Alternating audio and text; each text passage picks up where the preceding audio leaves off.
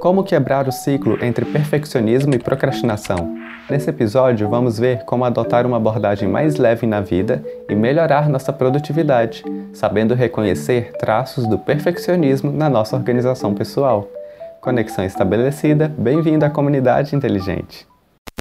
Oi pessoal, tudo bem com todo mundo? Meu nome é Rômulo, mas pode me chamar de Romulinho. Às vezes, a procrastinação pode nos impedir de concluir algumas tarefas em tempo hábil, ou pior ainda, nos faz evitar uma tarefa por completo. É ótimo definir planejamentos super organizados, mas às vezes o perfeccionismo pode fazer com que as tarefas pareçam inatingíveis. Podemos começar a nos sentir paralisados por causa do opressivo planejamento em mãos. É quando começamos a fazer outras tarefas, talvez mais agradáveis e menos opressivas. O problema é que o perfeccionismo é uma expectativa fixa e ainda é falho, porque a perfeição não leva em consideração nenhum fator contextual, como por exemplo, o que está acontecendo na sua vida, como está sua rotina, seus horários, seu emocional, suas prioridades, etc. No mundo real, a perfeição pode não ser realmente alcançável. Enfrentar essa realidade pode nos deixar evitando um projeto por completo ou enrolando até o último minuto e causar muito muito estresse quando tivermos que passar a noite inteira tentando concluí-lo. Hoje vamos ver algumas formas de identificar se somos perfeccionistas ou não e como adotar uma abordagem mais leve na vida.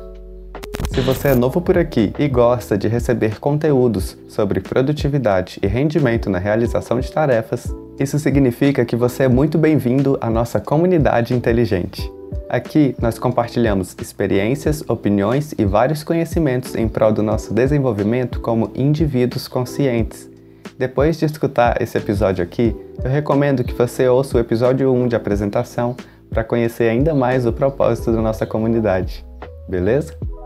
Os perfeccionistas são, sem saber, os mestres da procrastinação. Eles podem receber uma tarefa e então fantasiar como perfeitamente gostariam de concluí-la. Eles então estabelecem um padrão tão alto que tentar concluir essa tarefa é tão opressor que eles optam por concluir outras tarefas menos significativas. Então, o prazo se aproxima e a restrição de tempo é a desculpa perfeita para não ter que alcançar aquela perfeição inatingível. Infelizmente, todo esse ciclo pode causar muito estresse e ansiedade. Aqui estão algumas perguntas que podem lhe dar sinais se você está ou não lutando contra o perfeccionismo. Fico perdido ao tentar cumprir meus próprios planejamentos? Muitas vezes me sinto frustrado, deprimido, ansioso ou com raiva ao tentar cumprir meus planejamentos? Já me disseram que me cobro demais? Os padrões que estabeleço atrapalham a conclusão das tarefas e minha confiança nos outros?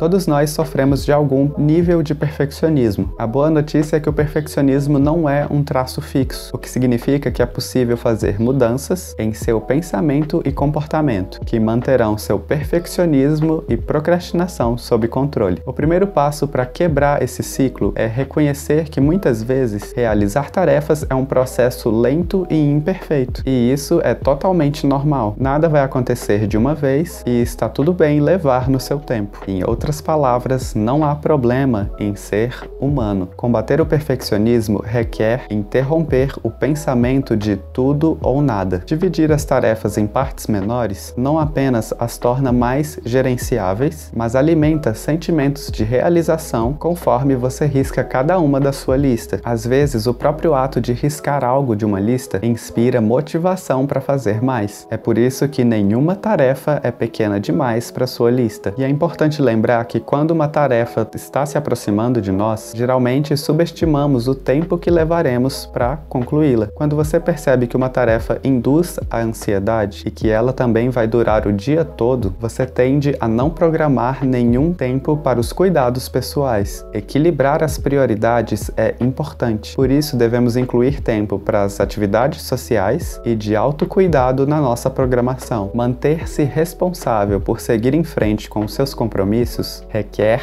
prática, paciência e principalmente autocompaixão.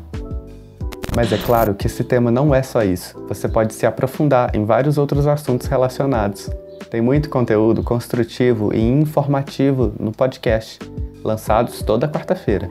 Não esqueça de seguir e ativar as notificações para você ficar por dentro de tudo e ainda se aprimorar bastante com a gente. A gente termina por aqui. Um super abraço e até o próximo episódio.